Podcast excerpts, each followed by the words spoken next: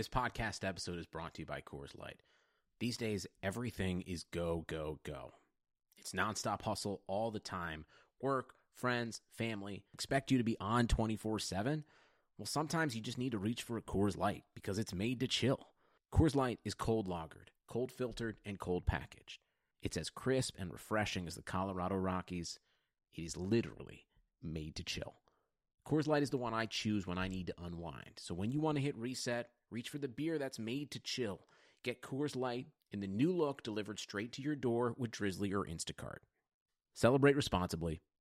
Coors Brewing Company, Golden, Colorado. In three, two, one. Trying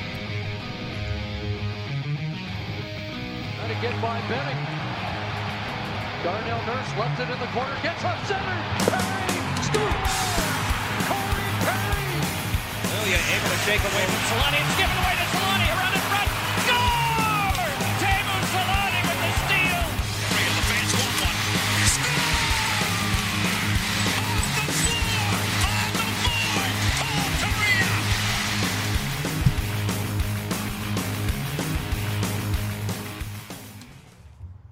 Welcome back, Ducks fans. This is Patrick and Eddie hosting the show tonight as the Ducks fall to the Kings three to two. And what Randy Carlyle? I'm, oh, I'm sorry. This wasn't a Randy Carlyle game, Eddie, because it certainly felt like one. It, was, certainly felt uh, like a Randy Carlyle game. Holy hell, this was a brutal game to watch.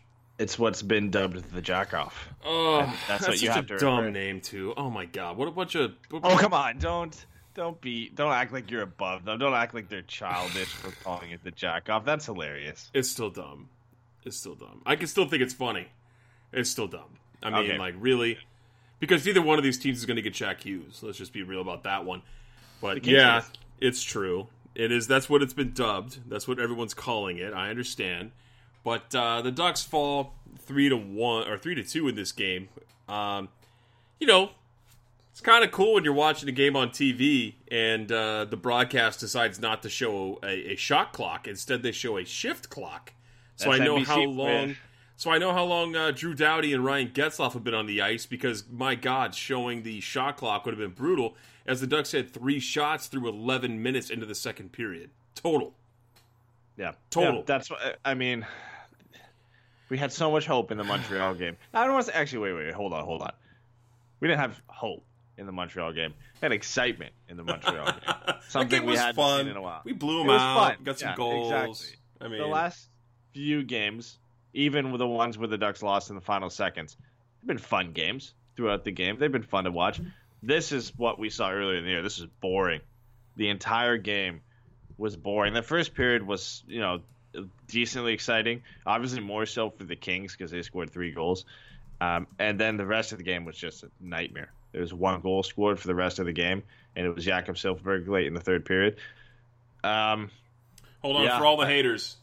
No iced tea tonight, especially you, Daisy. No iced tea tonight. Drinking uh, modern times tonight. Just had to cut that in there. I got a lot of flack for not drinking in the post game, so had to do that That's tonight. Pucks and Bruises for, right? That's if you're not on the Patreon, that's what Pucks and Bruises for.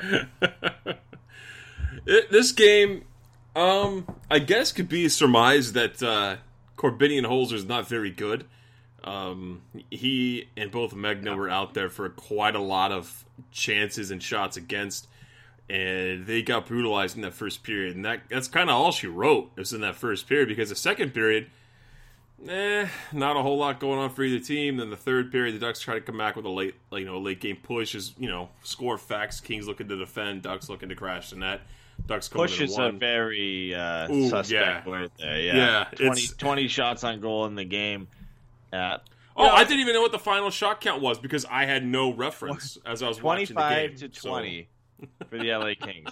Yeah, because I'd love to see that Drew Doughty's been on the ice for thirty seconds. That's what I want to see. I, I was texting with my analytic, or uh, I was texting my buddy about analytics, and I was like, "Dude, I love them, but like, I, I, don't care till after the game how long the shifts were, time on uh, time on ice was, or individual Corsi or individual you know scoring chances, all that. It's like just wait till the end. Let me watch the game and make my own judgments, and then go back and look at the stats and compare.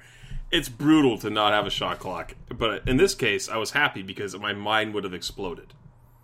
Yeah. Well, like, like they didn't have a shot for like the first seven minutes, which is about I think ten games ago, you know, and then before that is where we started seeing that a lot, where the Ducks just couldn't get any shots on goal, and of course we mentioned it in the last podcast that oh the Ducks aren't that team anymore. They're they're the team. They're actually doing it to other teams. They're they're getting a ton of shots on goal early on, and they're limiting the amount of shots against. And then they go and they play the worst team in the Western Conference, and uh, it, they just completely revert back to what they were doing before, where I, for some reason the Kings just stifled them completely, suffocated them. I mean, it's not like the Kings were blowing out the shot chart. It was three nothing, I think, about seven minutes into the game, so it wasn't too much. And the Ducks do end up scoring on their first shot on goal. But yeah, I mean, this was the type of game in the end you expected between two of the lowest goal scoring teams in the league. Maybe not the final score, but the fact the shots were 25 to 20, like that's that's kind of what you expect, right? Yeah, it's kind of what you expect for sure. But let, us get into this game. And bef- but before we do, I want to give a shout out to uh, Gordon Bombay's wife Stacy, as uh, she needs a shout out. Apparently, they're on the ride home and they're listening to this to the show, and uh, Gordon said give her a shout out. So hopefully that embarrassed her. Um, Ducks coming off a gigantic win last night, Eddie, with an 8 to 2 victory over the Habs, or two nights ago, rather, on Friday. Falling to the Kings. Kesler hits his, his 1,000th game uh, prior to that, and he's basically not available. It almost feels like that was to get him to that game, right? He played on Wednesday, didn't play Friday, didn't play today. Maybe that was the push to get him to a thousand games and rest him, as he was a scratch tonight. Also with uh, Brendan Guhle, unfortunately, I have no update. I got asked about him. Nothing. There's nothing. He just he's not skating. That's all. So it's not good. Uh, what is that? Four games now that he's missed, and uh, he hasn't been on the ice whatsoever. which is horrible because he is a driver of offense for this team, and he's not available, which is brutal. Brutal to to, to find out that he's not in, in this um, in this lineup night after night. And I wonder if it's a head injury, which we hope to God is not the case. But um, I think the rumor was he blocked a shot. Maybe that hits a hand. I mean, even though your hands are below your waist, it's still considered an upper body injury. So Yeah, it's weird to not hear any update on it though. That's the thing. Like there's been nothing at all, and they're being a kind of secretive about it, which is never a good thing. But sometimes the Ducks just do this, where they just fail to say anything about a player. I mean, Kevin Waugh was kind of like that all year. We we kind of knew what was going on with him, but there was no updates about him. And then he, all of a sudden he's back, like just out of nowhere. And I, I hope we hear something soon. There has been a flurry of games where the Ducks really haven't had two days of rest in a while. It's been a couple back to backs here and there, and then a, a game every other day. So once they finally get some rest, they're not going to get it now because they play uh, against Nashville on Tuesday. Well, I can't but- wait for that game. Yeah, like that, it's not going to get any better. But hopefully, when they actually get a couple days off, we get some some news about some of these guys. You know, we know what's going on with Kesler, obviously, because they announced that. But hopefully, we hear something on Guhle and we can hear what's going on with him. Were you surprised that Ryan Miller got the start tonight over Johnny Gibson?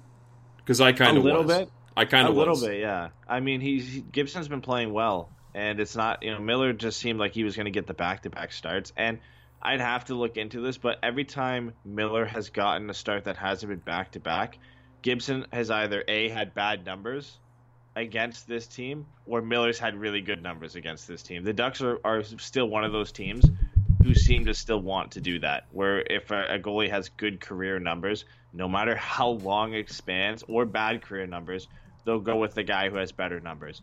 I would have to think, and again, I haven't looked into this, that that's the reason Miller started tonight because there's no reason John Gibson shouldn't have been able to go. He looked completely fine in the Montreal game, and uh, he's looked good pretty much since coming back. I, I think he's only really had one game where you're like, ugh. I, mean, I think that was the St. Louis game where you're like, uh, maybe that wasn't his best night. But other than that, I've liked what he's done, and I was a bit surprised to see Miller. But I, I definitely think it's some kind of numbers game that the Ducks are running with that one.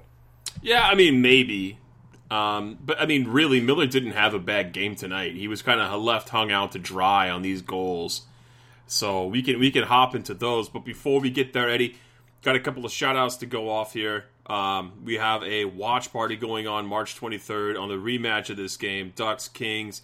It's a game in LA, so we're going to be doing a watch party off Imperial La Palma at Craftsman Pizza. Eddie, you'll be here in town to, uh, on that night for the, our last watch party of the season.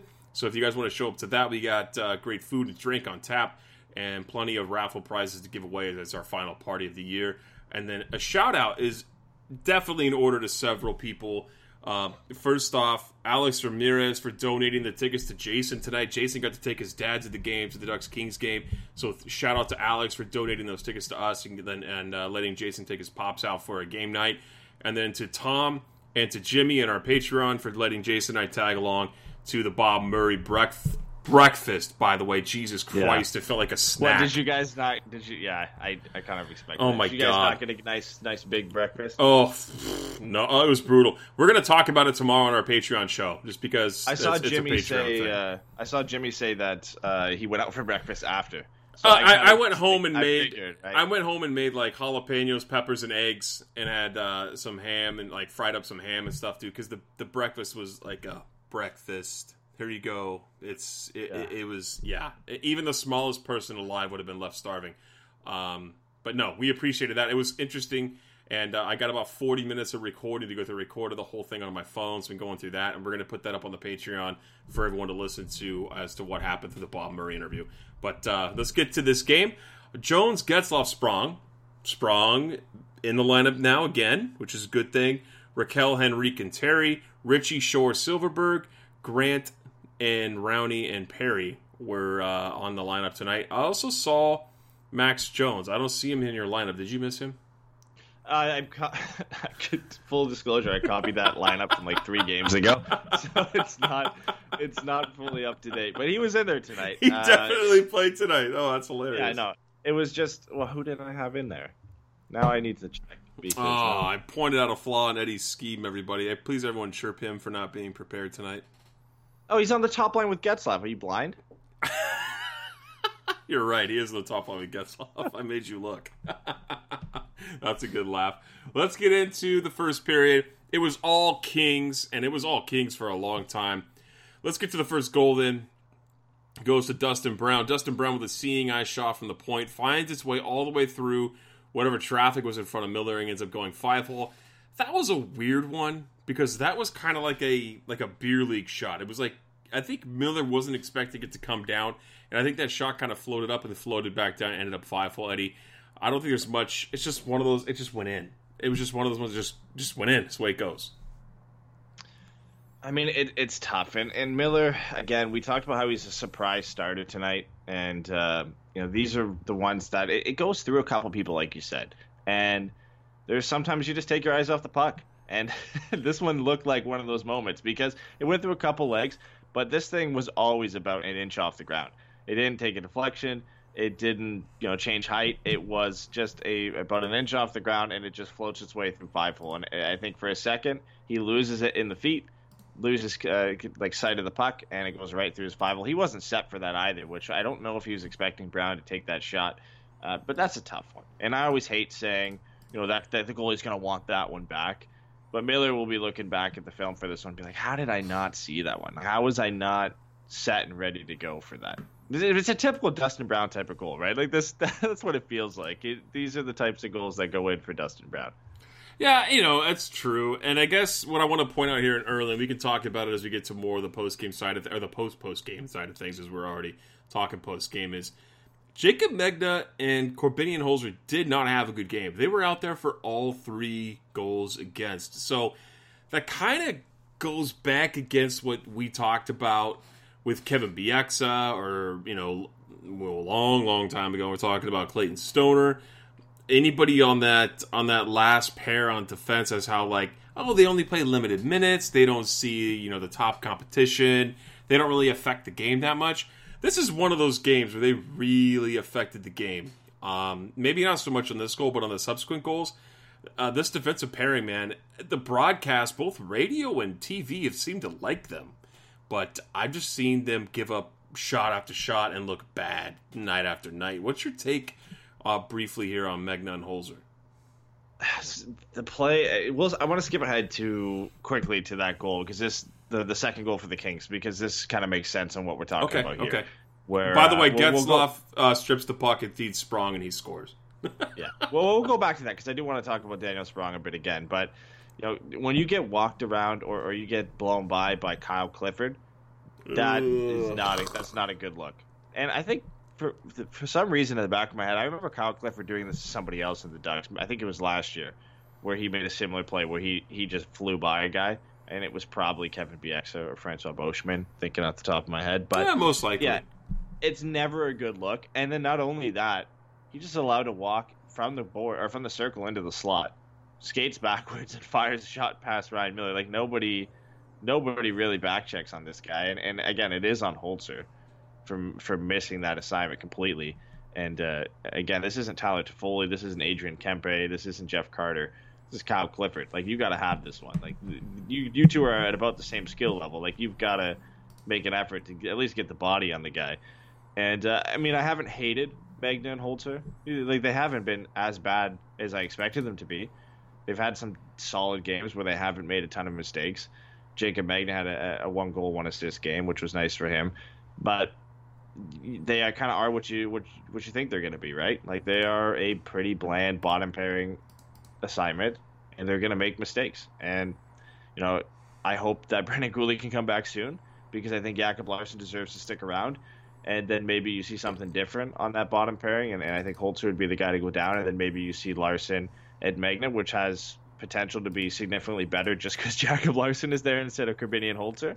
But I mean, what you can't expect too much more from them, right? Like this is a guy who's routinely been a seventh or eighth defenseman in Korbinian Holzer. He's not going to give you too much on a nightly basis, and he's going to make mistakes like this. Yeah, when uh, Jason and I were at the game on Wednesday, he did try to go for two hip checks and missed both. So he, he's he's he's just doesn't look like he's I don't know at NHL pace. I don't know what to say about him. He, he just doesn't look good. He he hasn't looked good since he's no uh, Holzer. Well, yeah, Holzer's never really been at, been at an NHL pace. Like he's never been a guy you're like, oh yeah, he can stick around in the league. Like he's he's always been that guy. He's Yeah, always but that's that. brutal, isn't it? When you're missing a fifth, sixth defenseman that you can't even count on for the limited minutes you play, it's it's just a tough spot for the Ducks because their top four, although they had they weren't you know haven't been all stars this season, but they had a much better game and have played much better hockey as of recently, especially Josh Manson and Hampus Lindholm for the most part. So to see Magna and Holzer out there for three goals, and there was only three goals tonight, that's kind of a tough go for Anaheim. That that's that's brutal. That's brutal.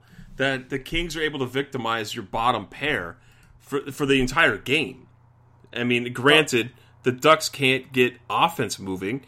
It sucks to see that your defensive pair out there that's on your bottom rung, basically, you know, be out there to get taken advantage of. Would it not be better at this point to see Sustr or Dotchin up on that on that bottom pairing? Like, I would take what Dotchin for in. sure. I would definitely take jo- Dotchin out on that bottom pair, wouldn't you? I don't know about Sustr, yeah, but yeah, no, Dotchin, yeah. for- I would honestly, at times, rather rather Sustr there because Sustr has shown that at least in the past that he's capable of being a, a six or a seven more than Korbinian Holzer, and, and I think they they provide a similar impact, maybe a different style of game. But I would definitely take Dotchin. And and it's interesting that you see all these guys that were brought in. Luke Schenn, obviously not part of the team anymore. Del Zotto, not part of the team. Dotchin and, and Sustr both with San Diego. And I you know I don't know if either of them are hurt right now, and that's maybe why we haven't seen too much of them. But either way, you, you had four guys at one point that that could have been rotating in and out of that bottom pairing. Two are still here, two are no longer here, and you still have Andy Welinski down there, who's a significant improvement over uh, Korbinian Holzer. And I know you need a guy like Welinski down there in San Diego, and you still need guys in San Diego because they want to be competitive this year. But at this point, like any of those guys we listed that are still in the organization are probably better options than Holzer right now. Yeah. And if you send Holzer down, I, I think he, I, I think he's at that point where he'll have to clear waivers again. I don't think, I, I think he's past the threshold. So even if you send him down, nobody's going to claim him. Like nobody's looking for a Korbinian Holzer at this point in the season. And if they did, it's not the end of the world. So I, I don't know what the, the thought process is there. I know that you know the Ducks aren't competing, so again, it's not the end of the world. That Holzer is, is your number six right now. It's not like you're making a playoff push. They were they they've been pretty much out of it for you know since Christmas anyway. Right. But it, it's disappointing to see him still there and making mistakes when you have some guys that I would rather see down in San Diego and at least given another shot. Well, let's talk about the, the first goal for the Ducks. Getzlaff able to get the puck out from behind the net from Jonathan Quick. Quick does a really piss poor job behind the net of moving the puck out of his zone. Getzlaff picks it able to find Sprong out in front of the net. All of a sudden, you got a time game or a tight game. I mean, Sprong really had, you know, just an open net to shoot the puck in. So good play by him. But Getzlaff really made that happen for him, along with Quick, of course.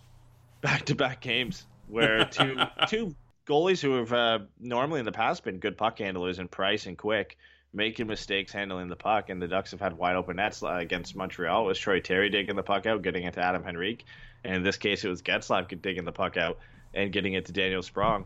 And uh, he keeps showing why he should be in the lineup, right? I mean, this is a goal you have to score if you have an open net, but he's still in the position to to put the puck in the back of the net, and you know he he just keeps doing it. Anytime he's in the lineup, he he looks dangerous.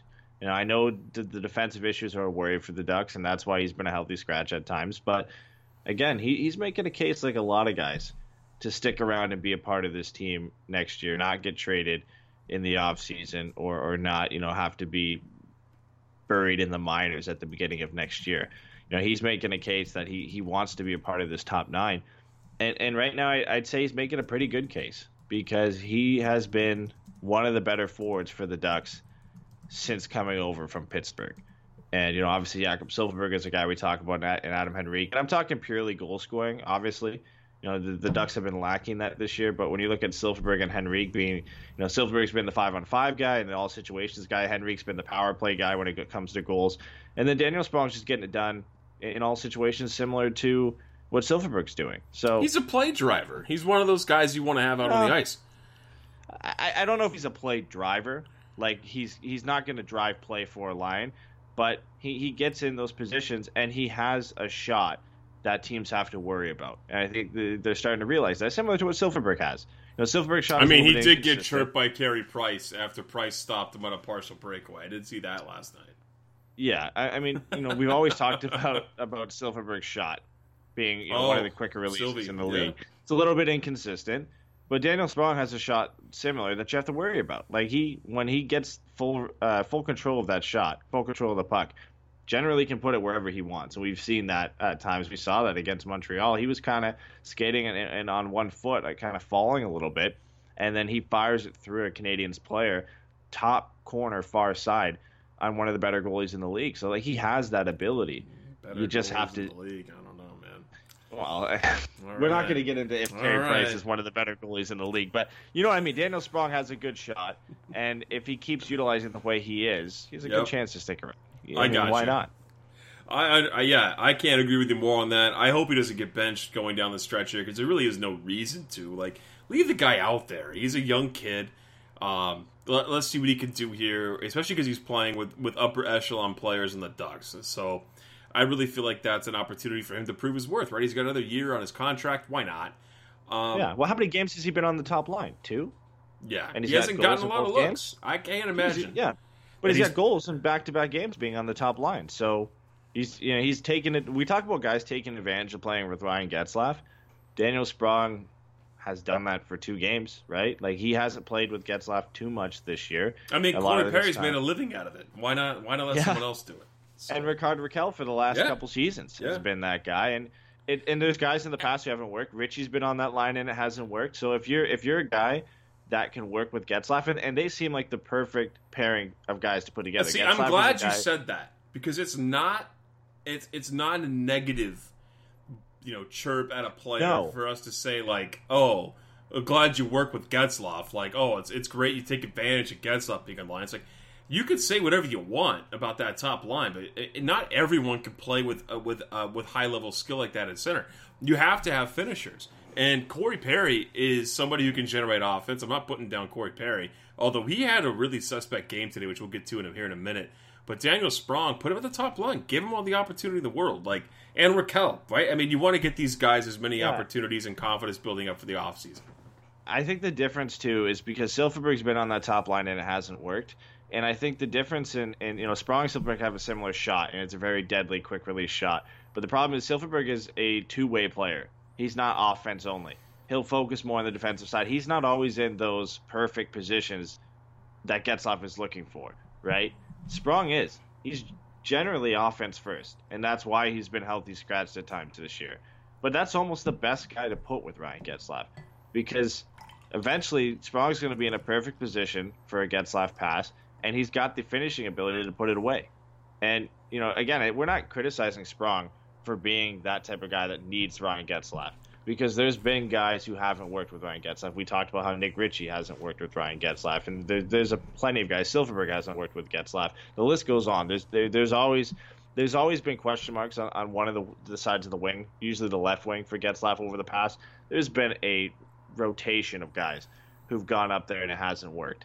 Yeah, I mean, it- Sprong- No, and if you want to talk about like upper echelon centers or elite level centers, I mean, the second best center in the league next to Auston Matthews is Sidney Crosby. And it, it, took the, the Penguins a long time to find wingers to play with him, so it's just kind of like You goes. just gotta you gotta throw that in there, right?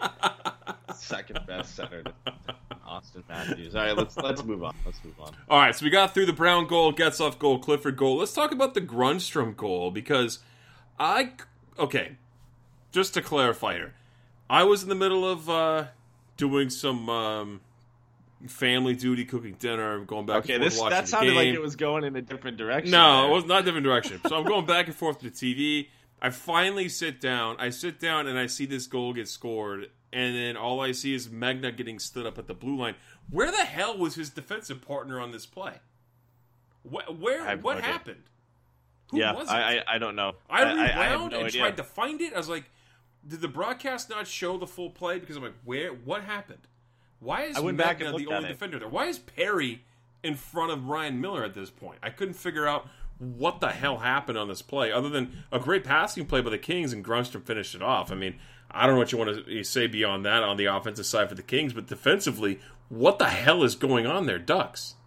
I went back and looked at it a couple times to see if you know where who was out there with Magna, and I feel like it was just a line change gone wrong, Ugh. and and there was some kind of miscue there, and Magna was the only guy back, and somehow Grundstrom finds himself in. It's a great area pass to get to Grundstrom in the first place, and he makes a nice move to get around Miller, but he has all the time in the world to make that move. And this is a guy similar to how we talked about Sprong and Terry and Jones needing to prove themselves. This is a guy who has to prove himself for the Kings right now. You know, this uh-huh. is his second game. He's got goals in back-to-back games since getting called up from the AHL, and and he made them pay. And but yeah, I, I mean, I I can't fathom or understand who was with Magna and where they were. I Because rewound and watched that like four times. Even my kid was like, "Didn't you see the Kings score already?" I was like, "I'm trying to That's see. what I mean. I'm trying to see what normally- happened." normally you can go back and find it. This is one of the few times I've gone back, and maybe like we're just missing something, and all you guys think we're idiots, and you found it. But Or you're at the Like- game and you watch the whole play develop. You're like, "Moron! yeah, you guys didn't we see it." we need we need Jason here to because he was at the game. But yeah, I, I, this is one of the first times I've gone back well, three, four, five times, looked at it, couldn't find who was out there with Magna, and uh, I, I have no idea. But it allowed Grundstrom to get in and and get the Kings' third goal and. The broadcast at this point was talking about how this is the two lowest goal scoring teams in the league, Ugh. and it's three one after the in the first period, and then they jinxed it because the rest of the game was like the two lowest goal scoring teams in the league. Yes. No, that was brutal. So, Kings making a 3 1 game, go to the second period. No scoring in the second period, but we got to talk about the one chance that was the fans even booed. Ryan Getzlaff and Rickard Rakell get a 2 on 1. And of course, there's a rookie, Wah, is in the middle of the ice def- playing defense for the Kings. Able to read the fact that Ryan Getzlaff, although he's not even looking at Rakell, knows he's going to pass the puck, is able to intercept that pass and break up the entire play. Whole arena starts booing here, by the way, and a See if I can sellout. up. Yeah, there was I'm- a I'm sellout tonight.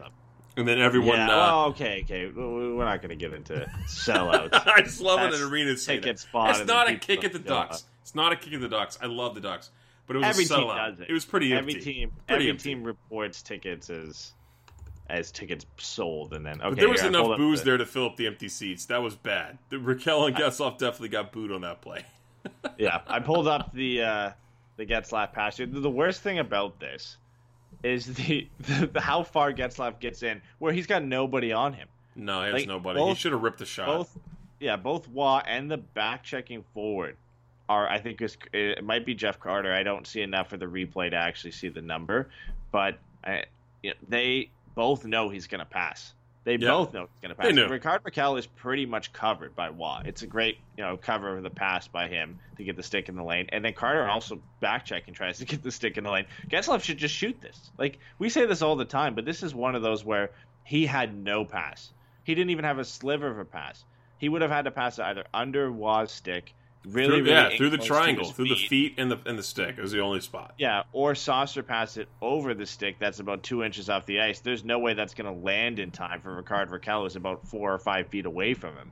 I mean, this this is typical Ryan Getzlaff. We see this all the time, so you can't, you know, you, you can't be too surprised about it. No, and he admits it. He says, I, "I've always been a pass first guy." I it know, is. but it, it baffles me. Like I understand, like you're so used to it, and you have such a great passing ability, you, you go for the pass. But like, come on, like he even looks for the shot. He looks at the net for Quick, and Quick's doing a good job of, of challenging the shot and letting his defenseman take the pass.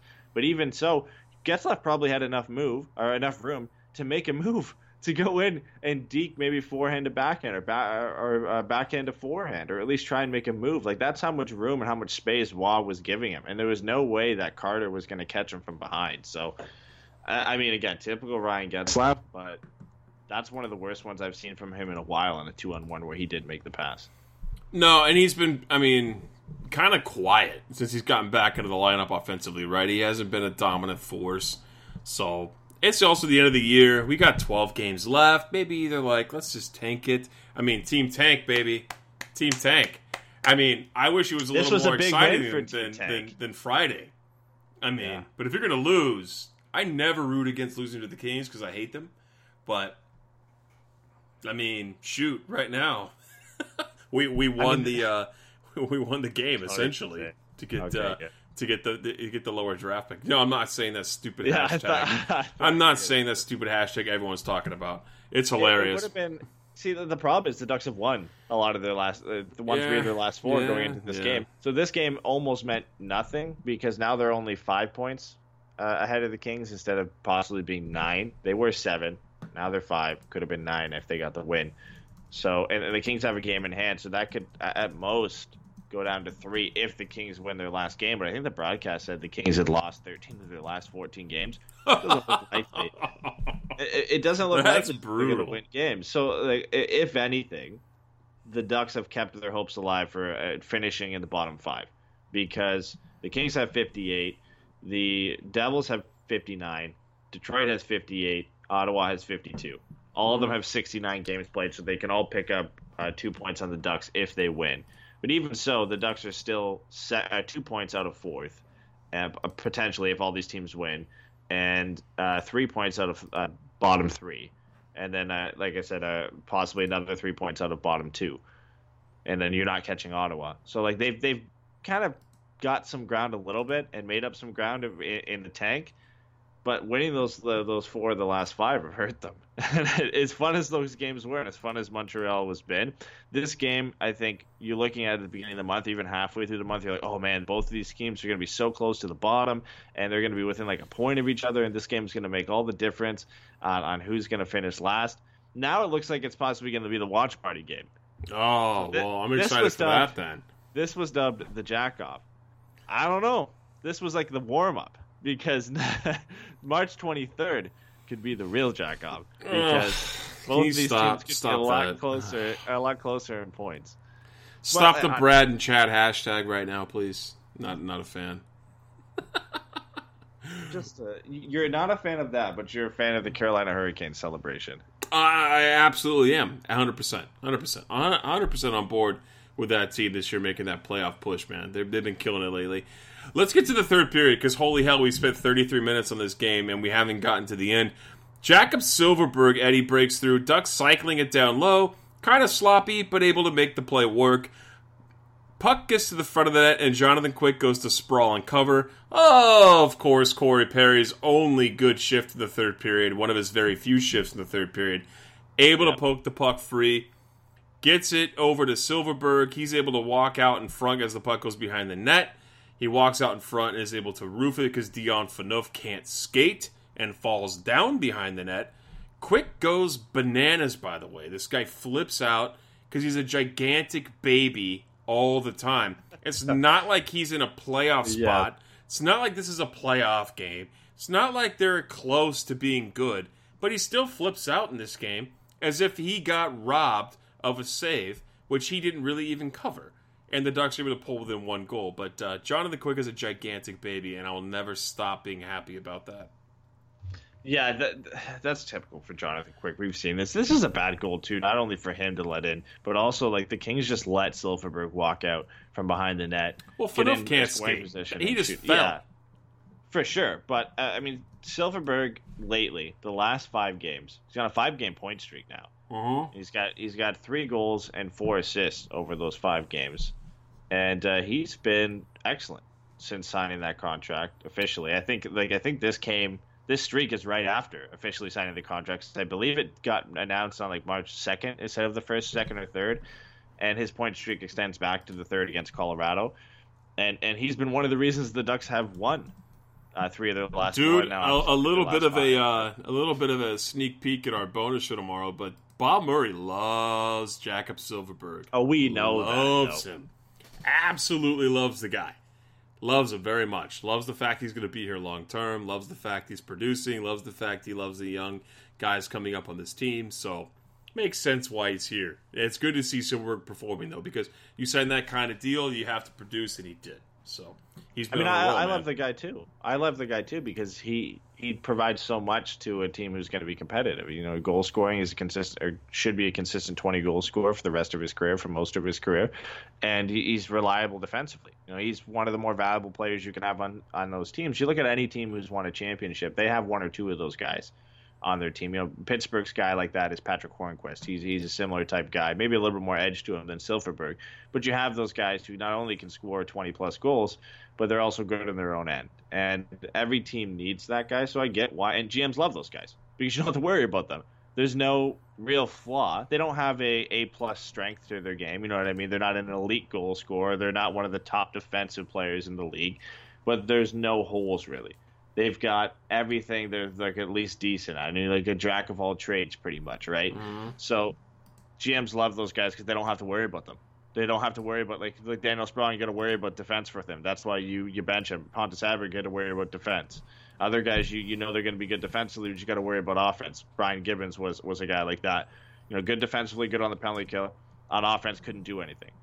Silfverberg, you don't have to worry about that. So I, I'm not surprised that, that Bob Murray loves him, and the way, especially the way he's been producing lately. You know, he's been one of the Yeah. only Ducks, other than him and Troy Terry, who have been producing consistently. Terry didn't get any points in this game, but still, I mean, Silfverberg is an excellent player, and I was happy to see him get on the board. I, I do want to see him hit hit 20 goals. He's one short. I'm sure in the next 12 games he's going to be able to get another one. The way he's playing, wouldn't be surprised to see it happen in the next game. Tough one against Nashville, but if anybody's going to score right now, it's going to be him. Well, let's get to the end of the game here. The Kings wrap it up three to two. Uh, the leader in expected goals for the Ducks, by the way, five and five was my boy Hampus Lindholm. Just a little shout out to my boy there. Um, Got to give him some mad respect. He always has a solid game for the most part, right? He has very few games where Hampus gets caught, so he's been cleaning up his game. I appreciate that. Um, Eddie, the Ducks are back on the tank wagon just in time for your arrival here in about two weeks. Are you excited? I, I am. I mean, I, I wish uh, I was down there for the draft lottery. We could do something for that. But uh, I mean, you could be. well, yeah, yeah. We'll, we'll more more than likely we'll uh, we'll be doing something on Twitch for the for the the draft lottery instead. But uh, yeah, I mean, it will make that game on the Sunday and the 23rd against the Kings that much more important for different reasons. And Saturday so the twenty third. Saturday the twenty third. Saturday. I keep calling it. I keep saying it's Sunday. But I yeah, know Saturday- Canada's on a different planet. I get it. Yeah, no, exactly. But that game, it's so interesting because the Kings and Ducks rivalry over the last what five or ten years has been all about playoff position, making a push. Who's going to win the Pacific Division?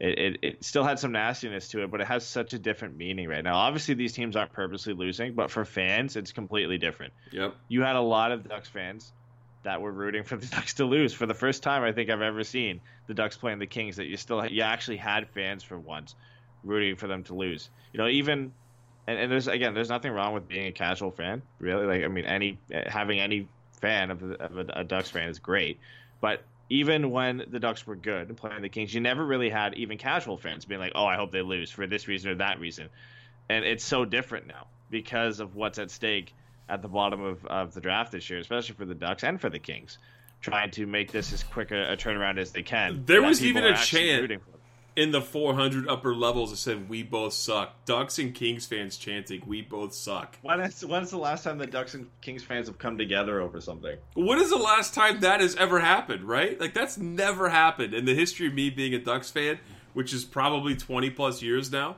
I've never been at a game where Kings and Ducks fans have gotten eye to eye on anything and Gotten both- along at all. at all, at all, ever. Like I've seen fights in the 400s, I've seen fights in the 200s, I've seen all that crap, uh, you know, being talked all, uh, talked about in the bathrooms, in the hallways, all that. It's a, it's amazing, and it's it truly is very heartwarming to see both fan bases able to come together tonight and say we both suck as a chant in the 400 level. So kudos it's not, to Kings it's not heartwar- heartwarming. It's it's sad and pathetic that we're. At I mean, to me, it's together. heartwarming, but I mean, you say what you It's so sad and pathetic that we're we're both at this point at the same time. That we're we, we we both just suck so bad that both fan bases just kind of embraced it and are, are in the same position where they both just want to go for Jack Hughes and it's always nice to. Hey man, but I mean, honestly, there's a lot of media out there, whether it's amateur or professional, whether it's like us or like guys in athletic, that you know you're a Ducks fan or you're a Kings fan or whatever fan you are. But I mean, through good times and bad, you still want to enjoy the hockey, and if Yeah. you want to, you you got to be able to derive positives out of everything. And there is a positive coming out of this. You see the kids playing lots of minutes tonight for the Ducks again. Troy Terry trying to create again. Max Jones got his monkey off his back in the last game against Montreal. Back into tonight. Uh, the Ducks just weren't. They, they, they didn't have it tonight. They just No. didn't have it tonight at all. The Kings dominated possession the entire game. It's just one of those games. But the positives are we have a lot of young prospects coming up that are showing their worth. And you know, honestly, getting a high draft pick, and even Murray admitted it uh, in the brec- the breakfast, the pancake. Holy shit, pancake was the this hot big. stove. The pancake was that, this they big. called it a hot stove. This big.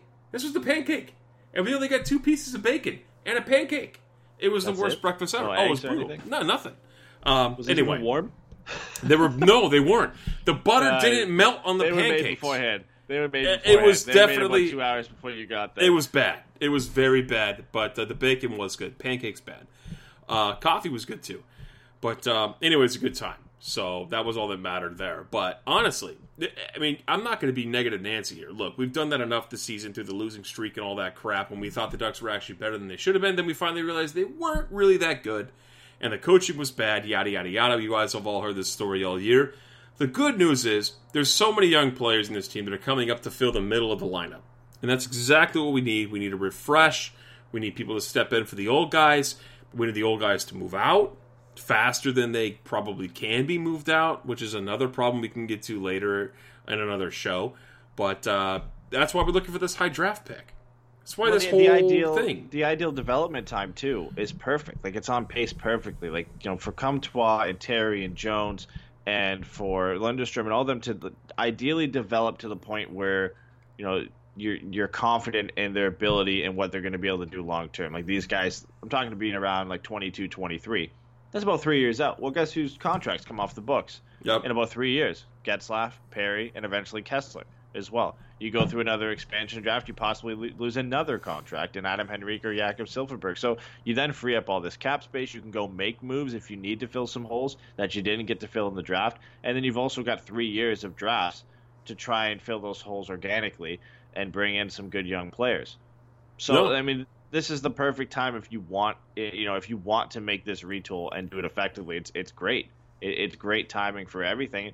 And I feel I feel like you know we're talking about the similarities between the Ducks and the Kings. I feel like Kings fans are in a similar position right now. They totally are, Because, hundred percent. you know, they, they are you know again everybody's getting together and chanting we both suck. But then you know we talk about our kids coming up and Terry and Jones and, and everybody coming up and, and playing an important role and Brendan Guhle coming over. You know they get a kid in the Muzzin trade in Grundstrom who we talked about who He's comes up good. and has goals. He's got goals in back-to-back games, and they've got some good young prospects: Jared Anderson, Dolan, Gabriel Vilardi, if he can ever get healthy.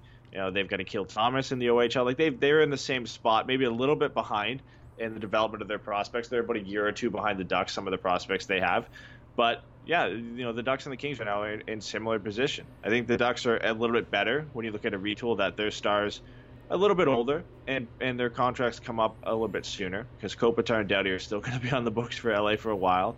And I, But they're I both still good. Like. Doughty's still Well- really good. Yeah. Yeah, for sure, for sure, and and it'll be interesting to see how they handle it. But yeah, I mean, you know, these teams have have paralleled each other. They were both very successful. Obviously, the Kings a bit more so, winning Stanley Cups, but they were competitive for about the same period of time. The Kings trailed off a little bit sooner than the Ducks did, not by too much, by about a season or two. And now they're going to be bad for a while together until they until they get to the same point where again they'll probably be competitive together at the same time. And Yep. honestly, as, as a Ducks fan and as a Kings fan, it's kind of how you want it to be. You I want mean, why the wouldn't you? You want Yeah, you want you the want focus of games. Southern California. Well, you also want the games between these two teams to matter. Yep. As much as funny as it is to see the Kings suck and the Ducks do well, when they come into town, you want this game to mean something. You want it to be for, for important points at the at the top of the division or the top of the conference, right? You want it to be for playoff positioning. It, it, it makes the games that much better. It makes Mhm. the passion between the between the players and the hatred between the players that much better in the game. So it's great that both teams can get on board with both with them tanking, and it, it's great that they have similar trajectories that they're going to be good again at about about the same time. Hopefully, the Ducks can flip the script and be the better team and, and go and, and pursue. Oh, of course Cups. we want that. We don't want to. We don't want to bless the Kings with No. anything that's good, but we just would love these games to matter because that brings the playoff intensity, the rivalry intensity, and it makes it more fun to watch hockey. Honestly, this is the way it goes. No, exactly, and you know both teams are getting high draft picks this year. You know, of course, we hope the Kings don't get one or two because Oh, it really no. is. It, it's it's one of those drafts again where you see this, uh, you know, every other year pretty much where one and two guaranteed. Hughes and Kakko this year, and um, Matthews and Laine year is Matthews Laine. Puljujarvi made a little bit of a push, but never got really close. Yeah, same this year. It's, it's one two, and then three to ten, they're all about the same skill level. So you know, if the Ducks finish three, four, five, six, seven, eight, nine, ten, doesn't really matter at this point. You're gonna still get a player who's likely or projected at least to be the same caliber at four as you do at seven. Yeah. It all depends positionally and what you want and, and what you think of that player. Because there will be teams who value maybe, I'll pull a name in my head here, Trevor Zegras or Alex Turcotte, who projected around six, seven, or eight, more than they do Dylan Cozens, who's projected to go three or four. At that point, it, it all depends on your scouting staff and who you value more. But if you have one or two, you're taking Jack Hughes one, you're taking Kaapo Kakko two, and that's what the Ducks should be aiming for right now. I mean, Because and yeah, Bob Murray even said in his uh, breakfast, and I will quote it every time I say that, that he's taking the best player available in round one to round two. So, best player available is what's going to get stacked in Anaheim. That's just the way it and goes. that's best player to their scouting staff. And I trust their scouting staff more than probably any in the league. And when they say they're taking the best player available, generally that means when you look back at it in five years, that's probably going to be the best player available that they could have got at that draft. Other than maybe a guy that goes in the third or, or th- fourth round who ends up turning into a gem a la like Brayden Point or somebody like that who ends up just Or in the first round, you get like a you get like a seven, and then like the guy hits an eleven gets becomes a better star. Just happens sometimes, right? You still get a Yeah. good player, but But the Ducks generally do well enough that you're like, you know, Rickard Rakell. They said Mhm. at the time, best player available. Probably was the best player available when you look at the guys who went before him and the guys who went after him, right? And and the same goes for Sam Steele. If you look back at it, he was one of the best players available there. Maxime Comtois, one of the best players available at the second round. The Ducks do this a lot, sometimes frustratingly so, because they they ignore positional needs and they go out and, and stack up. For a long time, it was defense just continued to stack up on defense, not because they needed it, but because those were the best players they thought were available. Uh, but it, it generally works out for them where they get the better player. I just hope this year that if they get a top pick, a top five, that they don't go best player available in center defense. center position, You please. need a center. You need a center. and luckily for them, the majority of players in that top half, in that top 10, are centers. And the only defensemen I can see creeping in there are for teams that need defensemen. So I just hope the Ducks don't value a Bowen Byram or Philip Broberg and say, oh, he's our best player available on our list here, so we're going to take him over a center. Because they not. this draft, they really need a center that I don't know if I don't want to say replace Ryan Getzlaff, but can be a top line first, a guaranteed first line center for this team. That's what they need, and they need it in this draft at the top end of this draft. We'll have to see what happens with that. But uh, let's get to the last bit before we get to fan questions. We're right about the 50 minute mark on tonight's show. So we got to finish up here we have both Corey Perry and Ryan Kesler to talk about. Kesler, like I said in the pre-show, he hit the thousand game mark on Wednesday night. Uh, doesn't play Friday against the Habs. Doesn't play tonight. Do you feel like this is kind of like a shutdown time for Kesler? Go go figure out what you got going on, man. Like you battled through all this. You got through all the adversity. Got to a thousand games through two lockouts, as his agent said in the athletic article that I read from Eric Stephens, and all the injuries. I mean, over a hundred playoff games. Eddie, this guy's a warrior. And as Yeah. much as you and I and Jay have gotten kind of, I mean, more, more so you and I than Jay. Jay's Jay is not a negative guy whatsoever, but you and I have been down on him and have suggested buyout options, suggested maybe, hey, it's time for a uh, Isac Lundestrom or Sam Steele to come and take the position away from Ryan Kesler. Is it shutdown time for, for Kesler for this year and see what he has to bring in the summer? Because I kind of It, feel like it it should is. be. Yeah. There's 12 games left, and those 12 games are going to be meaningless for the Ducks. And it, it, again, they've announced it's his hip, and and if at this point, if Ryan Kesler goes out with any injury, you 90% of the time it's going to be his hip, or 99% of the time it's going to be his hip, because that's the the major issue that he has. And yeah, the 12 games is not a lot. Let this guy is not, he's not vying for the thousand. He hit it. He hit the milestone. Has nothing left to prove this year. Nothing left to go for. The Ducks don't have anything left to compete for. I know the guy, you know, Ryan Kesler is a guy that's going to want to play if he can play. But somebody's got to be in his ear and be like, hey, man, it's, and and hopefully it's the trainers or, or Bob Murray or somebody, but it's like, hey, it would be better for you to just not come back this year for your health, to make sure you're 100% and that you can actually play next year. Don't go out there on a, a not 100% hip, play, you know, the remaining 10 games of the season, grind it out, and then risk getting injured even more. Or, or, you know, getting to the point where you won't be ready for the start of next year. It, it would make no sense to me at this point to bring him back if he's clearly having issues, which he's missed two games, so he's clearly having issues, right? Like at, at this point, let him sit out, shut him down for the rest of the season. The Ducks are more than capable of filling that fourth line center role for the end of the year, which they're doing right now. And if they need to call guys up, they can. They, they have the ability to call Sam Steele back up if they need to, to at least provide some support until the, the Duck season is over. Oh, I why rush him? Why rush Kesler? He, he deserves the break. Let him take the rest of the year off. You're not making the playoffs, and by God, if you're Bob Murray, you hope to God your team doesn't find a way to squeak in whatsoever. So let's just hope that doesn't happen. Uh, it looks, it's looking more and more like nights like tonight, like it's not going to, which is good news for Anaheim. They want the high draft pick. Um, they want to see what their young players can provide. So just let's let's just let Ryan Kesler deserve the break. Give him the next month off, and then all the rest of the season to figure things out over the summer, get healthy for training camp. I have no problem with Ryan Getzel or Ryan Getzel, Ryan Kesler used in a limited role in the third and fourth line. Do you? I, I mean, I really don't. No, no, for sure. And, but if he's 100% healthy, then yeah, if he could, if he comes back this year, I hope to God it's because he's having no issues and, and he's I don't want to say he's 100% because I don't think he's ever going to be 100%, but he's at a point where he's not risking injuring it more by coming back. Exactly. Don't risk the injury. If he's if he's at that point and and the training staff and the medical staff says, "Yeah, you're fine." Then sure, come back. I don't mind him coming back, but I don't think he's at that point clearly because he's missed two games. I don't think, you know, all of a sudden he's just going to come back and be okay. And the, the, the Duck season is a lost cause. There's no need for him to come back and grind it out. So just say, "Hey man, like take an early vacation. Take the time off, relax, rest up, get prepared for next season because you're still going to be a part of this team. I don't think they're going to buy him out, unfortunately. So, No. and as much as I love Ryan Ryan Kesler, this is the type of guy who's a prime buyout candidate. And the, the, with the new CBA coming in, not for about I think in 2021, that compliance buyout is going to be after Ryan Kesler's contract is up, so it's not going to really be viable for a player like Ryan Kesler.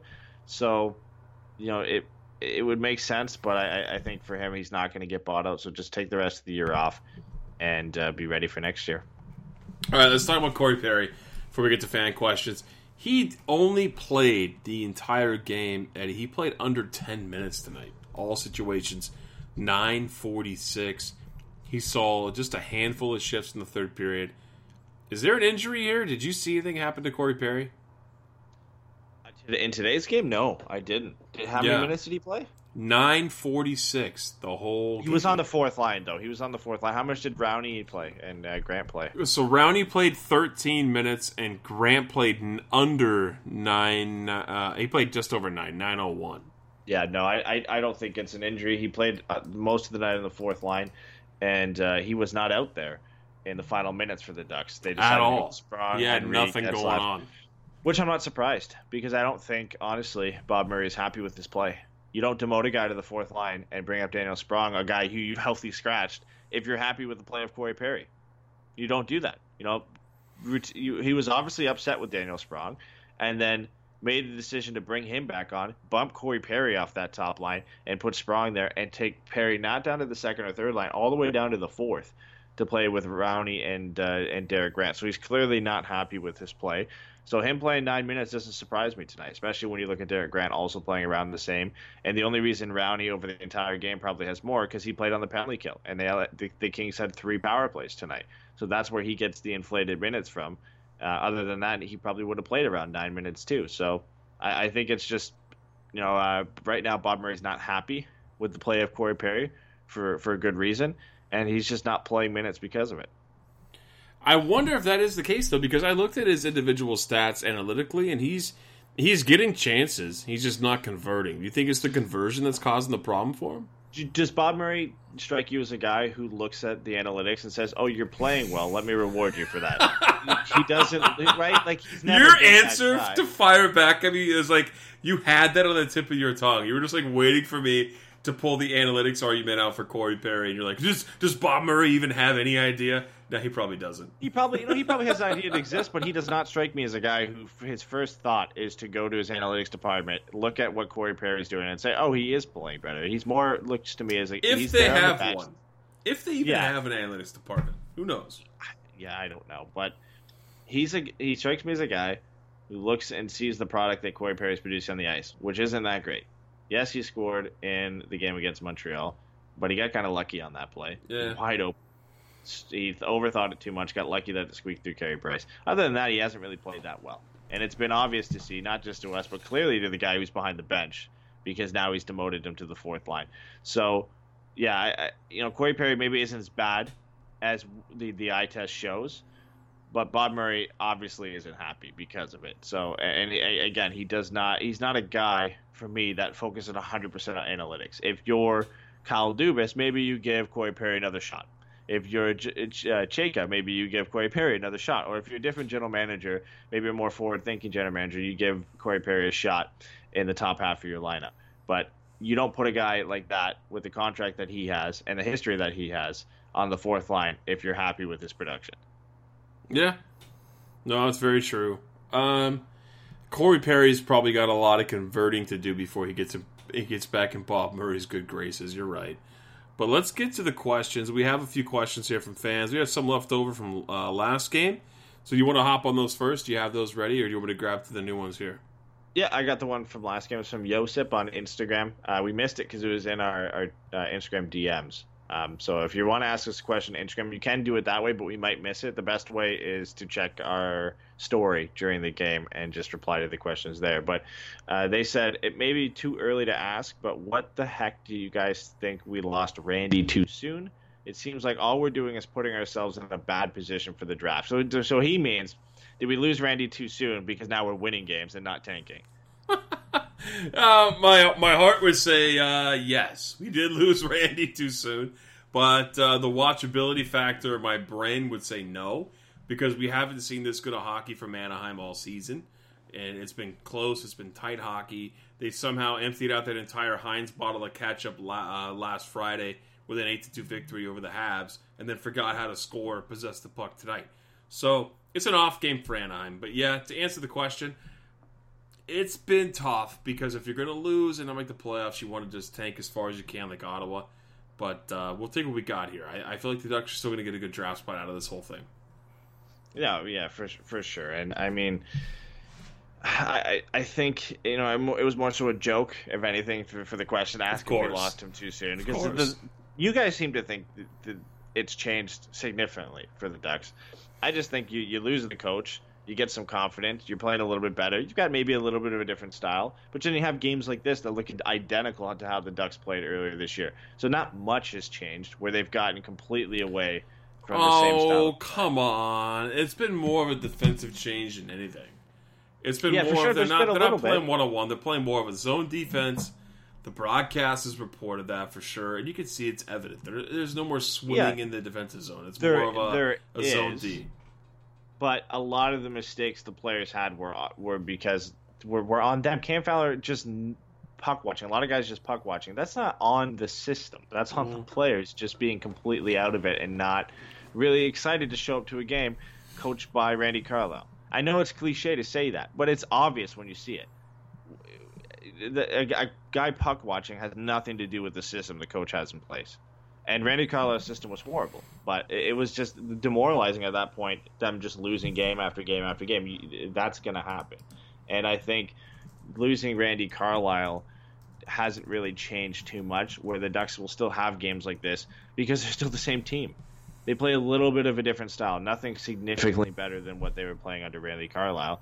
Just enough that they can have some of these games where they play a little bit better but then you're going to get this regression every now and then where things don't go right for them and they look almost identical to the to the team that was playing earlier in the year and and lose 3-2 against the Kings and only muster 20 shots.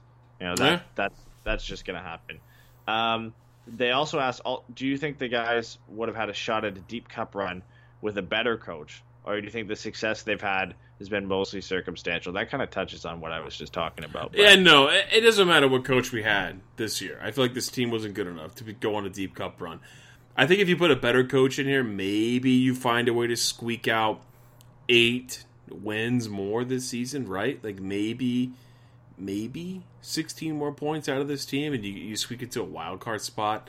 But I, I don't feel like they're going to be in. Any, they would have been in, in any sort of position to go on any sort of deep run for a Stanley Cup playoff uh, to get to the conference final, even let alone a Stanley Cup final. So I, I don't know. I, I don't think this team is good enough to go deep, but uh, maybe a few more wins, sure. But uh, you're talking about a big difference here when you're talking about being into the playoffs, like last year when we got swept, or competitive, right? When you go to the conference final or semifinal. I, I don't think the Ducks were, were prepared to go deep this year, no matter what coach they had. No, I think you get a few more wins, but yeah, the offense was still going to be an issue this year. It's still going to be a bottom five offense in the league the way they're producing. That's not going to change, and it hasn't really changed since Randy Cullen has been fired.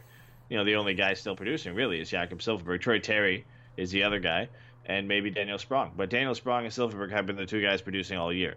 Rickard Rakell is still struggling. Corey Perry is still struggling. Ryan Getzlaff is still struggling. That hasn't changed, and that wouldn't have changed with the new coach uh, at the start of the season. I, I just I couldn't see them competing for the playoffs. They would have been marginally better than they are now. Um, Derek asked specifically about our bonus show tomorrow. Is it going to be live? Um, I don't know if we're going to do it live for Patreon people tomorrow. That That's might be toughie. tough. That's a toughie. That yeah, that, that that might be tough to do. Uh, I mean, we'll if it is, we'll let you know in the Discord if it's going to be live. Um, but I I would say not too likely that this one will be live because we haven't like we have to figure out something that works around our schedules tomorrow to even find out when we're going to record the show to begin Yeah. with. So if we were gonna go live, it would be last minute that we would let you know, and I'm not sure how many people would be available for it, but it's not out of the question. But we'll uh, we'll let you know in the in the Discord tomorrow. Um, Canadian girl on Instagram said, "Which kind of coach is Bob Murray? Player friendly or non-player friendly?" So Bob Murray is old school. Bob Murray is not player friendly, but I think he's kind of a mix right now because yeah, that's what I was gonna say. Yeah. he he comes down from that high press box booth where he's able to see the game from way above thirty thousand feet, supervising like you're supposed to. When you're a manager, you have to see everything from above. And now that he's in the mix, he's in the weeds. He's getting to know people, getting to like people. You know, getting to figure out who works with who. He's figuring all that out right now. So I think he's more of a mix in between of like he's the nice guy, but he's got to kind of be a hard ass. He comes from that generation of hard asses. So he's got to find that nice little mix in the middle that works for his team right now because he's got a lot of inj- uh, a lot of uh, injection of youth on this team. So he's kind of got to he's kind of have to be both the good guy and the bad guy at the same time, if that makes sense. Yeah, that, that's what I was gonna say. He's kind of a mix in, both. I think normally, and, and if he wasn't trying to just get a better look at his players, he, he would strike you as a guy that would be non-player friendly. Of You know, course. he's an old an old time hockey guy. He's friends with Randy And, uh, Carlyle for crying out loud. Yeah, and from his comments and stuff he said about some of these players, you would think that he would have no problem saying to his face. He might. We can't see that, but just from looking, you know, at, at what he's done in in the games and in practice, he seems like he's a mix between the both. Like he's willing to work with the guys and and cater to them a little bit. Our he's still- Patreon show tomorrow will reveal all about Bob Murray, Yeah. his, especially this comment right here. Yeah, we're getting Yeah. more into this tomorrow. he's still a hard ass, and, and I don't think he's afraid to uh, tell a player off. So, um, last question for Instagram. Chad said, "Hold on." He said, "Is Getzlaff afraid to shoot the puck?" Yes, uh, it's in his Yes. DNA. He's said it all along his entire career that he will He's always look to He's pass. not afraid. He's just would rather pass. I don't think he's, He's afraid. afraid. He's afraid to shoot. He's afraid to shoot. Yeah, he's afraid. Yeah. Why? I don't. But He just, just doesn't shoot the puck. To the fact he's adverse. Yeah, to he just doesn't do it. Puck. He, yeah, he doesn't. Uh, that's it's not on the top of his mind. Um, on Facebook, we had a couple questions. Joseph asked this. I think we posted this at the end of the second because he said, "If the Ducks lose for Hughes against the Kings, oh, does that mean we win the jack off?" yes, So it, it- does. if- If It yeah, if we win that. this isn't this isn't a one game thing or a two game thing. This goes into the final, the draft lottery. yeah, If both there's there's a chance that both teams could lose. yeah. Both both uh, both teams will not finish. Oh Jesus Christ! Maybe we should cut that out. uh, the, God damn it! That was that didn't that didn't play off as well as I thought it would. Let, us just skip ahead then to Nick Let's Webb just on let's just end the Facebook. show here. This time No, to we got to get to Nick. Nick said, "Do you think the No, Supreme Overlord Bob Murray mishandled our blue line the last two or so years? What would you have done differently?" I don't think he has. I don't think he's mishandled the blue line. I think the blue line's been fine. um, the only well- misplay was Jose Theodore with Clayton Stoner mix up at the uh, the Knights Oh, really? expansion draft. That's one of the biggest. Jose ones. Jose Theodore, right? Jose, right? Yeah, Jose Theodore, Shea Theodore, same thing. Shea Theodore. that yeah, that that's what I was gonna bring up. That's that's the big That's the biggie. and not asking and uh, also giving Bieksa the no move clause, not asking him to waive the no move clause, giving Clayton Stoner that contract that you had to get rid of in the first place, not trading Sami Vatanen or Cam Fowler leading up into the expansion draft, and having eventually trading Sami Vatanen at the beginning of next season anyway. And then losing Shea Theodore, who's probably become become the best, uh, well, obviously uh, better than Bieksa and, uh, and Stoner, but better than Brandon Montour, better than Sami Vatanen, and better than Cam Fowler. Shea Theodore is better than all of them. Yeah, If you had him with the Ducks right now, he would be the second best defenseman behind Hampus Lindholm, and I would argue that it would be close because Shea Theodore has been one of the better defensemen in this league this year. The offense has been there for him, and when you look at zone exits and zone entries, he's generally near the top of the league in both of those.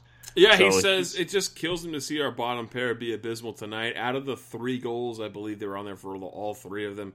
The Ducks had Vatanen, Montour, Theodore, and Pettersson, who were who three three of the four averaged twenty or more minutes a night with their new teams and have uh, a few picks, maybe two guys that are NHL players, and an aging Henrique that needed re-signed to show it to show for it. So he's saying we didn't get much in the way of anything back for those valuable assets we traded away, and those were guys that are playing big minutes now for the new team. Uh, That's a good observation. It really is because that's the truth. The the Henrique for trade, I still think it's it's fair for both. But yeah, teams. it's that it's definitely fair. But That's the, fair. But the, but the Shea Theodore trade, well, yeah, just that that whole situation with with Shea Theodore is what messed everything up. There's a lot of different things, like I already said. You could have traded either Vatanen or Fowler before, you know, during the draft, before the draft, beforehand. You know, right at the end of the season, you could have made the, that trade then. I'm sure you could have. There was suitors for Vatanen. We talked about this on the podcast, or I don't even know. Were we doing? No, we weren't doing this one. This was two years ago. But anyway, we talked about this, and then moving Vatanen at that time. Same goes for Cam Fowler because there's a lot of rumors if Cam Fowler should get moved. And uh, Shea Theodore was a guy I think was at the bottom of our list, and then Brandon Montour had a good playoffs, and then there became the question mark on who would you rather get rid of, Shea Theodore or Brandon Montour. A lot of people switched to Montour because he was the righty, and Shea Theodore didn't have a great playoffs, and he was struggling a little bit, and uh, all of a sudden, he's the guy that ends up getting moved out, and it's not even because he's a bad player. It's because you signed Stoner to a Yep. bad contract that was only two years long, but you had to get out of it because of the cap situation you put yourself in. And then Kevin Bieksa had a no move clause that one you didn't want to ask him to waive, and two he said he wouldn't waive anyway. So you, you put yourself in, in a difficult spot there. That uh, and, and honestly, like I don't know why he wouldn't waive it. You think was Vegas going to pick Kevin Bieksa? No, honestly, they weren't. no, exactly. So like, ask him to waive it. Tell him you're not going to get selected. Like it's not going to happen. They're not going to take you, and then let them take Sami Vatanen.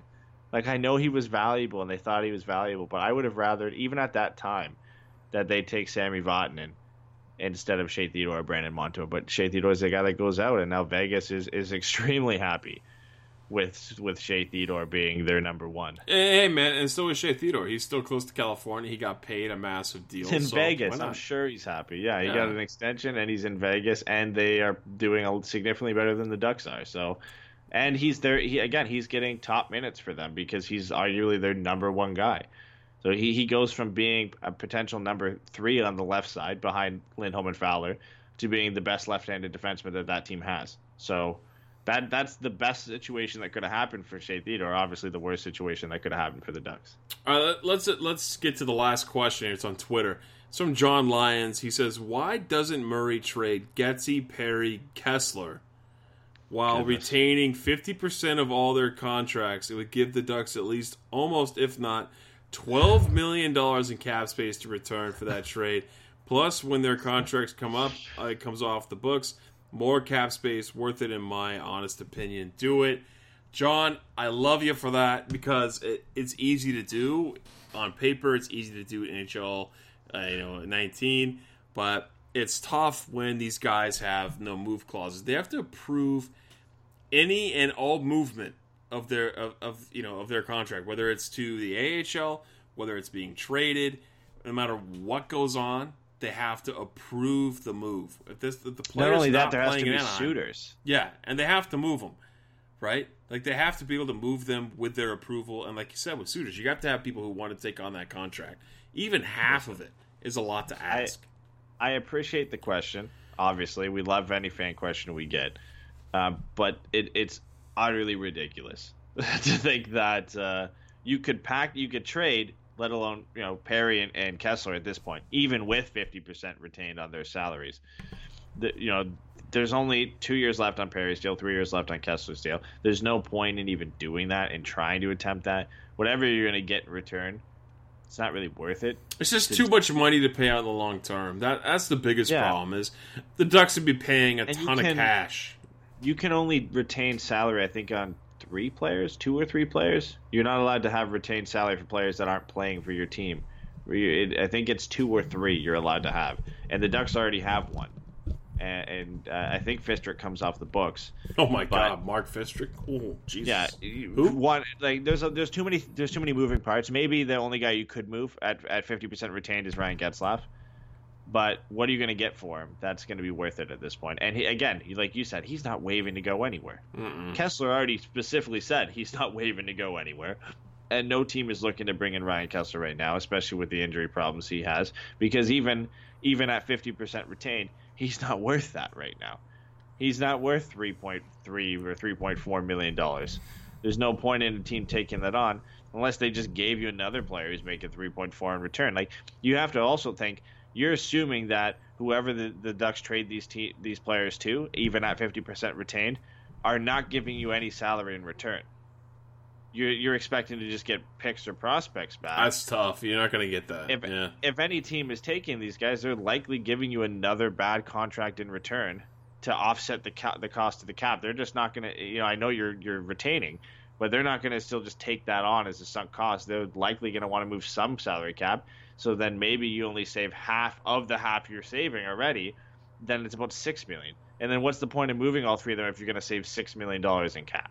Yeah, It, it just it, it wouldn't. There's too many working parts, and it just it, it wouldn't really make sense. And, and half of them you're not going to be able to remove. No, that's too tough. Uh, too tough of a deal to try to, to even uh, cook up to, to offer to a team. That, that's way too much. But I understand the thought process, right? You want to move out the old guys, bring in the new guys. I totally get it. But in reality, it's just too hard of a move.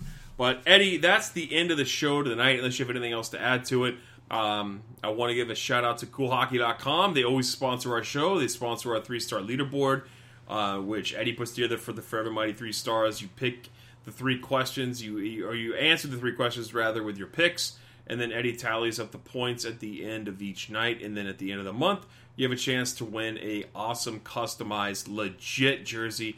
It's not one of the China jerseys that you get on eBay or Amazon or wherever you're looking at. You get a legit jersey here from CoolHockey.com. And if you don't want to wait for the free jersey to uh, to get your chance to get to the uh, the top of the leaderboard, get over to them anyway and use our promo code FM20 FM20 will get you 20% off whatever your purchase is there at CoolHockey.com. But uh, that's it for us. Um, if you want to check that out, go to Twitter and sign up uh, and subscribe to us and hit the bell uh, or hit the notifications, turn them on for us. We can do uh, make sure that you get the updates for our uh, FM leaderboard there. Go to YouTube, subscribe, Patreon, subscribe if you'd like to get bonus shows. We have four bonus shows each and every month for our Patreon subscribers. Just if you want more content from us, we appreciate it. If you can, that's great. If you can't, awesome. Stay on board with the free show. We love you guys anyway. But uh, we'll see you guys here on Tuesday night against Nashville. Other than that, we'll talk to you guys soon. Have a good one. See you guys.